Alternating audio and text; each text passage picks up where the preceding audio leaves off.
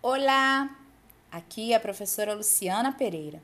Estamos começando o podcast de número 17 de língua espanhola, quarto bimestre, para a terceira série do ensino médio. No terceiro bimestre, você estudou a escrita de biografias. Agora, no quarto bimestre, as autobiografias. Na aula 11, lemos uma biografia de Gabriel Garcia Marques. Neste podcast, ouvirá um fragmento de Vivir para Contá-la, de 2002, páginas 3 a 5, a autobiografia desse mesmo autor. O texto foi retirado de Centro de Lectura y Escrita. Mi madre me pidió que la acompañara a vender la casa. Se abrió paso con su andar ligero por entre las mesas de libros en exhibición. Se me plantó enfrente mirándome a los ojos con la sonrisa pícara de sus días mejores. Y antes que yo pudiera reaccionar, me dijo, Soy tu madre. Algo había cambiado en ella que me impidió de reconocerla a primera vista. Tenía 45 años. Sumando sus 11 partos, había pasado casi 10 años encinta y por lo menos otros tantos amamantando a sus hijos. Había encanecido por completo antes de tiempo. Los ojos se le veían más grandes y atónitos detrás de sus primeros lentes bifocales, y guardaba un luto cerrado y serio por la muerte de su madre, pero conservaba todavía la belleza romana de su retrato de bodas, ahora dignificada por un aura otoñal.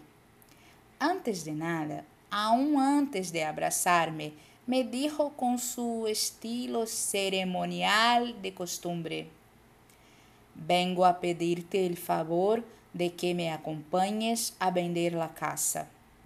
No tuvo que decirme cuál ni dónde, porque para nosotros solo existía una en el mundo, la vieja casa de los abuelos en Aracata, donde tuve la buena suerte de nacer y donde no volví a vivir después de los ocho años. acabada de abandonar la facultad de Derecho al cabo de seis semestres, dedicados más que nada a leer lo que me cayera en las manos y recitar de memoria la poesía irrepetible del siglo de oro español. Iba a cumplir 23 años en el siguiente era já infractor del serviço militar. Como se não fuera bastante la incertidumbre sobre mis pretensiones e el caos de mi vida, um grupo de amigos inseparables nos disponíamos a publicar uma revista temerária e sem recursos que Alfonso Fuenmayor planeava desde hacía três anos que mais podia desejar? Mas, por escassez que me por gusto me anticipé a la moda em 20 anos.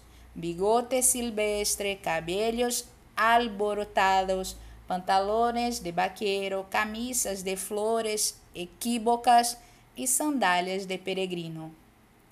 Ni mi madre ni yo, por supuesto, hubiéramos podido imaginar siquiera que aquel cándido paseo de solo dos días iba a ser tan determinante para mí, que la más larga y diligente de las vidas no me alcanzaría para acabar de contarlo. Ahora, con más de 75 años bien medidos, sé que fue la decisión más importante de quantas tuve que tomar em minha carreira de escritor, es decir, em toda a vida. Esse é apenas um fragmento. Se quiser, pode pesquisar mais trechos dessa biografia a seguir e completar a sua leitura. Nosso podcast termina aqui. Hasta el próximo. Beijos!